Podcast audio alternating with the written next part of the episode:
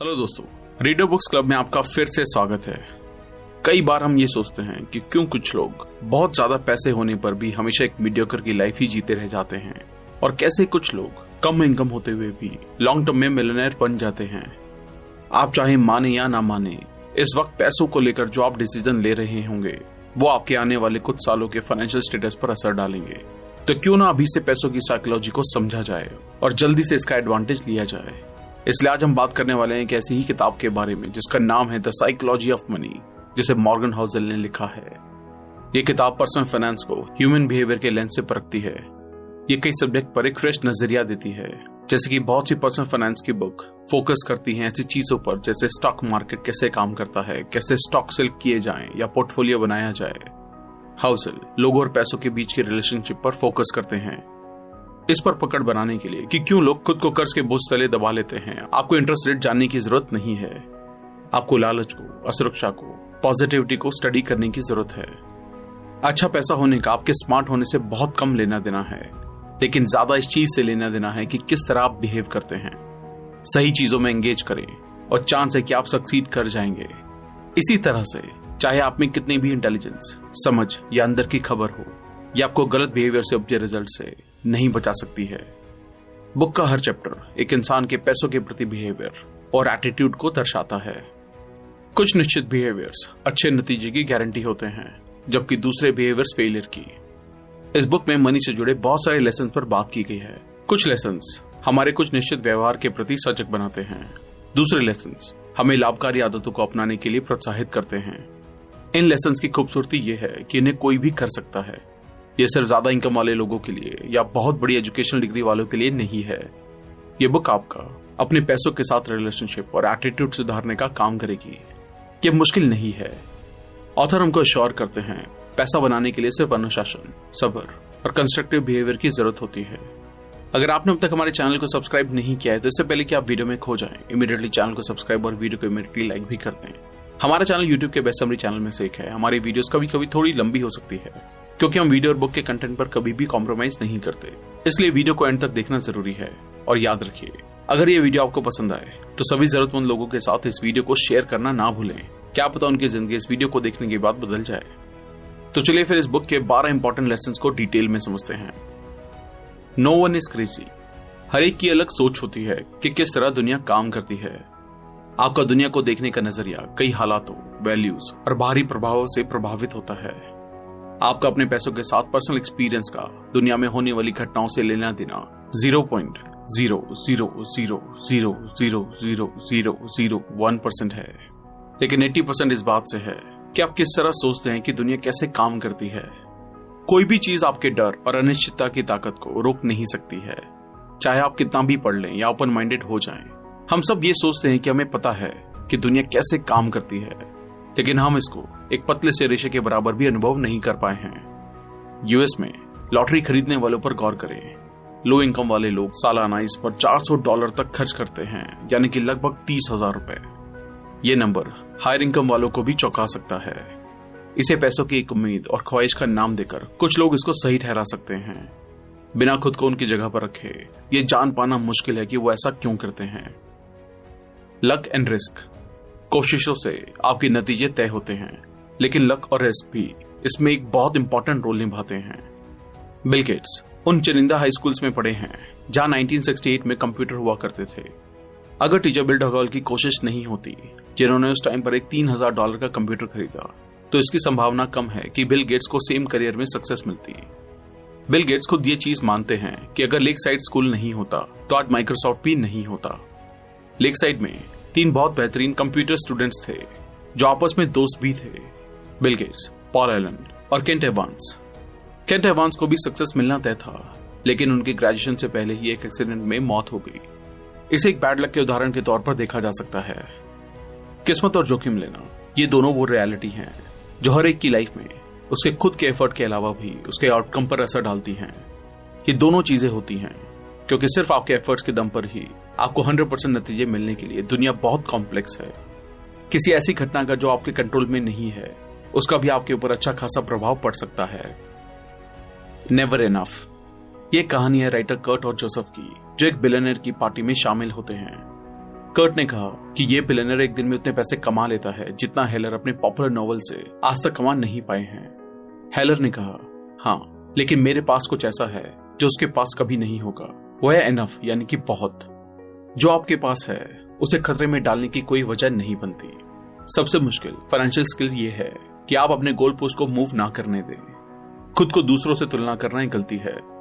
Wealth और जलन पैदा करने के लिए कैपिटलिज्म अच्छा है, लेकिन सामाजिक तुलना एक ऐसा प्रोसेस है जो कभी खत्म नहीं होती है। आपको इस सीढ़ी पर हमेशा आपसे ऊपर कोई मिल ही जाएगा। इनफ होने का मतलब है आपको ये पता हो कि किस चीज़ को अवॉइड किया जाए। जिसके लिए आपको बाद में पछताना ना पड़े। कई चीज़ें रिस्क लेने लायक नहीं होती हैं। चाहे उनसे कितना ही फ़ायदा क्यों ना हो। जैसे कि रेपुटेशन, आज़ादी, दोस्त, परिवार, प्यार और खुशी। जीतने का सिर्फ़ एक ही रास्ता है कि आप उस खेल का हिस्सा ही ना बने। कन्फाउंडिंग कंपाउंडिंग वॉरेन बुफे के पैसों के पीछे एक सिंपल सा फैक्ट है। वो सिर्फ़ एक अच्छे इन्वेस्टर नहीं है। वो कंसिस्टेंट पिछहत्तर सालों तक एक अच्छे इन्वेस्टर रहे हैं। इनके फाइनेंशियल सक्सेस को एक फाइनेंशियल बेस में बांधा जा सकता है। जो उन्होंने अपने शुरुआती सालों में बनाया था और बाद में उसे लंबे समय तक बनाए रखा। इन्वेस्टिंग उनका स्किल है, लेकिन उनका सीक्रेट है टाइम अच्छी इन्वेस्टमेंट हमेशा सबसे ज़्यादा रिटर्न के बारे में नहीं होती। ये उन अच्छे रिटर्न के बारे में है, जिनके साथ आप चिपक कर रह सकें और लंबे समय तक इसे दोहरा सकें और यहाँ पर कंपाउंडिंग अपना जादू दिखाती है। Getting wealthy versus staying wealthy पैसा पाना और बनाए रखना बिल्कुल अलग चीज़ें हैं और इनके लिए बिल्कुल अलग माइंडसेट और स्ट्रैटेजीज चाहिए। पैसा पाने के लिए रिस्क लेने की ज़रूरत होती है पॉजिटिव बने रहने और खुद को इसमें झोंक देने की। पैसा बनाए रखने के लिए ज़रूरत होती है, ठीक इसके उल्टे की। इसके लिए चाहिए विनम्रता और ये डर की जो आपने कमाया है, वो बहुत जल्दी आपके हाथ से निकल भी सकता है। माइकल मोटिस जो कि एक वेंचर कैपिटलिस्ट हैं, कहते हैं, हम ये समझते हैं कि आने वाला कल, बीते हुए कल जैसा नहीं होगा। हम अभी तक के मिले रिवॉर्ड्स पर रेस्ट नहीं कर सकते हैं। हम आत्मसंतुष्ट नहीं हो सकते हैं। हम ये मानकर नहीं बैठ सकते कि बीते हुए कल की सक्सेस आने वाले कल की सक्सेस में तब्दील हो जाएगी। एक सर्वाइवल माइंड होने के लिए तीन चीज़ों की ज़रूरत होती है। फाइनेंशियल अनब्रेकेबल होने का लक्ष्य बनाए। इतने कैपेबल बने कि मार्केट के उतार चढ़ाव सहन कर सके और गेम में लंबे समय तक बने रह सके, ताकि कंपाउंडिंग अपना जादू दिखा सके। प्लान करने के लिए सबसे इंपॉर्टेंट चीज़ है कि कोई भी प्लान आपके प्लान के अकॉर्डिंग नहीं जाएगा। हर प्लान में गलती के लिए जगह रह जाती है। जितना आपको अपने प्लान को सक्सेसफुल बनाने के लिए एक खास एलिमेंट की ज़रूरत होगी, उतना कमज़ोर आपका प्लान होगा। आने वाले कल को लेकर आशावादी रहें, पर सक्सेस के रास्ते में आने वाली बाधाओं को लेकर भी सचेत रहें। टेल्स यूवेन ये आर्ट कलेक्टर हेंस ब्रिगेन की स्टोरी है। उन्होंने पिकासो बर्गर्स प्लीज़ और मेट्रेसेस की एक अमेजिंग कलेक्शन इकट्ठा की। लोग उसके आर्ट में इन्वेस्ट करने की कला से बहुत चक्के रह जाते थे। सच्चाई ये थी कि उसने बहुत ज़्यादा संख्या में आर्ट खरीद लिए थे। उसके कलेक्शन का कुछ ही हिस्सा वैल्यूबल था। बर्गरन कई बार गलत भी हो सकते थे। फिर भी आखिर में वो सही निकलते थे। कोई भी चीज़ जो विशाल हो प्रॉफिटेबल हो फ़ेमस हो और इन्फ्लुएंशियल हो, वो एक टेल इवेंट का नतीजा होती है। हज़ारों या लाखों में एक इवेंट की तरह। अब हम एक वेंचर कैपिटल मॉडल के बारे में बात करेंगे। अगर एक फंड सौ इन्वेस्टमेंट करता है तो वो अस्सी परसेंट फेलियर का अंदाज़ा लगा रहे होते हैं। कुछ परसेंट अच्छा परफॉर्म करने का और एक दो परसेंट अच्छे रिटर्न का। अगर स्टॉक मार्केट में विनर्स और लूजर्स के डिस्ट्रीब्यूशन पर विचार करें तो ज़्यादातर पब्लिक कंपनीज़ फेल हो जाती हैं, कुछ ही ठीक ठाक कर पाती हैं और कुछ होती हैं जो बहुत अच्छे रिज़ल्ट दे जाती हैं। जब आप ये एक्सेप्ट कर लेते हैं कि टेल ही बिज़नेस इन्वेस्टिंग और फाइनेंस में हर चीज़ को चलाती है तो आप ये समझते हैं कि बहुत सारी चीज़ें गलत जाएँगी, टूटेंगी फेल भी होंगी, लेकिन ये बिल्कुल नॉर्मल है। Wealth is what you don't see wealth वो फाइनेंशियल एसेट है, जो अभी तक किसी ऑब्जेक्ट में कन्वर्ट नहीं की गई है। हाउजल बताते हैं कि जब लोग कहते हैं कि वो मिलेनियर बनना चाहते हैं, इसका असली में मतलब ये है कि वो एक मिलियन डॉलर खर्च करना चाहते हैं। एक मिलियन डॉलर खर्च करना मिलेनियर बनने का बिल्कुल उल्टा है। वेल्दी और रिच के बीच में डिफरेंस ये है कि लोग जो बड़े घर में रहते हैं और फैंसी कार चलाते हैं, वो रिच हैं। बड़ी इनकम वाले लोग रिच हैं। वो इस चीज़ को दिखाते हैं कि वो रिच हैं। वेल्थ छुपी हुई होती है। वेल्थ वो इनकम है जिसे सेव किया जाता है, ना कि खर्च। वेल्थ का होना है ऑप्शन का होना। फ्लेक्सिबिलिटी का होना और ग्रोथ का होना वेल्थ का मतलब है वो खरीदने में कैपेबल होना, जिसकी आपको ज़रूरत है। सेव मनी एक सर्टेन इनकम लेवल के बाद तीन तरह के लोग होते हैं। एक जो सेविंग करते हैं, दूसरे जो सोचते ही नहीं है कि वो पैसा बचा सकते हैं। तीसरे, वो जिनको नहीं लगता कि उनको पैसा बचाने की ज़रूरत है। आपकी सेविंग रेट आपकी इनकम या इन्वेस्टमेंट रिटर्न से भी ज़्यादा इंपॉर्टेंट है। लोग क्या सोचते हैं और फील करते हैं, इसके बारे में चिंता ना करें। अपने टाइम के ऊपर कंट्रोल होना और ऑप्शंस होना, दुनिया की सबसे वैल्यूएबल करेंसी है। Reasonable rational and room for error financial decision लेते समय बिल्कुल ठंडे होकर ना रहें। रीजनेबल होने का लक्ष्य रखें। रीजनेबल होना ज़्यादा रियलिस्टिक है और इसके साथ लंबे समय तक बने रहने की जो सबसे ज़्यादा मैटर करता है। पैसा बनाने के चांसेस टाइम के साथ बढ़ते जाते हैं। स्कॉट सैगन जो कि एक पॉलिटिकल साइंटिस्ट हैं, कहते हैं चीज़ें जो पहले कभी नहीं हुई हैं, वो पूरे टाइम होती रहती हैं। याद रखें, बीते कल की परफॉर्मेंस आने वाले कल की परफॉर्मेंस का इंडिकेटर नहीं होती है। ब्लैक जैक या पोकर के प्लेयर को पता होता है कि वो संभावना के साथ खेल रहे हैं, निश्चितताओं के साथ नहीं। सबसे बेहतर प्लान ये है कि उन चीज़ों के लिए प्लान किया जाए, जो आपके प्लान के अकॉर्डिंग नहीं जाती हो। आप इसको गलती के लिए जगह होना भी कह सकते हैं। ये एक लौता तरीका है सुरक्षित रूप से ऐसी दुनिया को दिशा देने का। जो कि ऑड से चलती है, ना कि सर्टेनिटी से। ऐसी चीज़ के लिए प्रिपेयर होना या एंटिसिपेट करना बहुत मुश्किल है, जिसे आप देख नहीं सकते। तो आप क्या कर सकते हैं? आप ये कर सकते हैं कि आप सिंगल पॉइंट ऑफ़ फेलियर को अवॉइड करके फेलियर के इम्पैक्ट को मिनिमाइज कर सकते हैं। सबसे बड़ा सिंगल पॉइंट ऑफ़ फेलियर ये होता है कि आप अपने खर्च और जरूरतों के लिए सिर्फ़ एक सोर्स ऑफ़ इनकम पर निर्भर रहते हैं, वो भी बिना किसी सेविंग के। रेनी डे फंड्स एक अच्छा आइडिया है, उन चीज़ों के लिए पैसा बचाएँ। जिन्हें आप एंटिसिपेट या प्रोडिक्ट नहीं कर सकते हैं। यू विल चेंज हम खुद के फ्यूचर सेल्फ के एक बहुत बुरे प्रोडिक्टर होते हैं। हमारी अभी की नीड्स वांट्स वो नहीं होती हैं। जो हमारे फ्यूचर सेल्फ की नीड्स या वांट्स होंगी। लॉन्ग टर्म के लिए सोच पाना और इफेक्टिवली डिसीज़न ले पाना बहुत मुश्किल होता है। इस सच्चाई को स्वीकार करें कि एक इंसान चेंज होने के लिए ही बना है।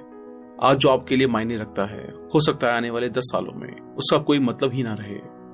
संकॉस्ट बीते हुए कल के बुरे डिसीज़न को आगे बढ़ाते जाना, जबकि नुकसान की भरपाई होना पॉसिबल नहीं है। ऐसी दुनिया में जो लगातार बदल रही है, ये एक डेविल का काम करता है। ये हमारे भविष्य को, हमारे पास्ट का गुलाम बना देता है। ये उस अजनबी की तरह है, जो आपकी लाइफ के बड़े डिसीज़न लेता है। जैसा कि आपने एक बिज़नेस में इन्वेस्ट किया और बुरी तरह फेल हो गए, अब आप इसको कंटिन्यू रखने का सोचते हैं, क्योंकि आप बहुत पैसा लगा चुके हो। बिना ये सोचे कि आगे भी चलकर, ये ज़रूरी नहीं कि आप पैसा बना लोगे। जो चला गया वो संक कॉस्ट है। ज़रूरी ये है कि हम होने वाले नुकसान से खुद को बचाएँ। पैसों के साथ जुड़ी गई चीज़ों के लिए ये जानना है कि उसकी कीमत क्या है और उसको चुकाने के लिए तैयार रहना। सक्सेसफुल इन्वेस्टिंग एक कीमत मांगती है, लेकिन इसकी करेंसी डॉलर या सेंट में नहीं होती। ये होती है अस्थिरता, डर, शंका, अनिश्चितता और पछतावा। इन सारी चीज़ों को अनदेखा करना आसान है, जब तक कि हम रियल में इन्हें फेस नहीं कर लेते। बहुत कम लोगों में ये कहने का स्वभाव होता है कि ठीक है, अगर मैं अपना 20 परसेंट पैसा गवा भी देता हूँ, तब अगर आप अस्थिरता को एक फ़ीस की तरह देखने लगते हैं तो चीज़ें अलग दिखती हैं। जब आप लॉन्ग टर्म में इन्वेस्ट करते हैं तो आपको शॉर्ट टर्म में मार्केट के उतार चढ़ाव को भी एक्सेप्ट करने के लिए तैयार रहना पड़ता है। The selection of pessimism negative thinking सिर्फ़ पॉजिटिव थिंकिंग से ज़्यादा कॉमन नहीं है, ये उससे ज़्यादा स्मार्ट भी लगती है। ये आपको बुद्धिमत्ता के तौर पर बंदी बना लेती है। और हम इस पर पॉजिटिविटी से ज़्यादा ध्यान देते हैं। अगर आप किसी को ये बताएँ कि सब कुछ ठीक हो जाएगा तो या तो वो आपसे दूर निकल जाएँगे, या आपको उलझन भरी निगाह से देखेंगे। किसी को ये बताएँ कि उन पर खतरा है और आपको उनकी पूरी अटेंशन मिलेगी। डैनियल कैनेमैन कहते हैं, ये पॉजिटिव और नेगेटिव एक्सपेक्टेशन और एक्सपीरियंस के पावर के बीच की असमानता की एक एवोल्यूशनरी हिस्ट्री है। ऑर्गेनाइजेशन खतरों को अपॉर्चुनिटी से ज़्यादा अर्जन मानकर काम करते हैं और उनके सर्वाइव और रिप्रोड्यूस करने के चांसेस ज़्यादा बन जाते हैं। ईयर 2000 में जब ऑयल के प्राइस बढ़े, कुछ खास तरह के ऑयल निकालना इकोनॉमिकली पॉसिबल हो सका। आवश्यकताएँ आविष्कार की जननी है और मानवता अनंत रूप से इनोवेटिव है। लोग बाधा और प्रॉब्लम्स को नए सॉल्यूशन के साथ रिस्पॉन्ड करते हैं। खतरों के साथ सेम मैग्नीट्यूड के सॉल्यूशन भी आते हैं। इकोनॉमिक हिस्ट्री का ये कॉमन प्लॉट है, जिसे अक्सर नेगेटिव थिंकर द्वारा भुला दिया जाता है। प्रोग्रेस धीमी होती है, लेकिन सेटबैक और डिजास्टर जल्दी और ज़्यादा इम्पैक्टफुल होते हैं। बहुत सारी ओवरनाइट ट्रीटीज होती हैं, लेकिन शायद ही कभी ओवरनाइट मेडिकल होते हैं। ग्रोथ बनती है कंपाउंडिंग से, जो कि हमेशा वक्त लेती है। डिस्ट्रैक्शन होते हैं सिंगल पॉइंट ऑफ़ फेलियर से, जो कि कुछ सेकंड में हो जाते हैं, और कॉन्फिडेंस लूज होना, वो भी एक झटके में हो जाता है। कन्फेशन इस चैप्टर में ऑथर अपने फाइनेंशियल बिहेवियर और बिलीफ को हाईलाइट करते हैं। हाउजर के फाइनेंशियल डिसीज़न की एक ही ड्राइव है इंडिपेंडेंस वो कम खर्च वाली एक्टिविटीज़ में प्लेजर खोजते हैं जैसे एक्सरसाइज रीडिंग पॉडकास्ट और लर्निंग उनके पास लोन के पैसों से लिया हुआ घर नहीं है। वो ये मानते हैं कि हो सकता है कि ये एक बुरा फाइनेंशियल डिसीज़न हो, पर ये एक अच्छा मनी डिसीज़न है, क्योंकि इसमें कम से कम मन की शांति तो है। वो अपने 20 परसेंट एसेट कैश में रखते हैं, जिसमें उनके घर की कीमत शामिल नहीं है। वो एक सेफ्टी नेट बनाने के लिए और इमरजेंसी में अपने स्टॉक बेचने से बचने के लिए ऐसा करते हैं। चार्ली मोंगर कहते हैं कंपाउंडिंग का पहला नियम ये कहता है कि इसमें बिना वजह रोक टोक ना करें। हाउजल अब किसी इंडिविजुअल स्टॉक में इन्वेस्ट नहीं करते। हाउजल ने सभी stock market investments low cost index fund में कर रखे हैं। कुछ लोग एवरेज मार्केट को आउट परफॉर्म कर देते हैं। ये बहुत मुश्किल है और जो ज़्यादातर लोग सोचते हैं उससे कहीं ज़्यादा मुश्किल। हर इन्वेस्टर को वो स्ट्रेटेजी चूज़ करनी चाहिए, जिसमें उनके गोल पाने के सबसे ज़्यादा चांसेस हों। ज़्यादातर इन्वेस्टर के लिए लॉन्ग टर्म में लो कॉस्ट इंडेक्स फंड सबसे ज़्यादा रिटर्न देकर जाता है।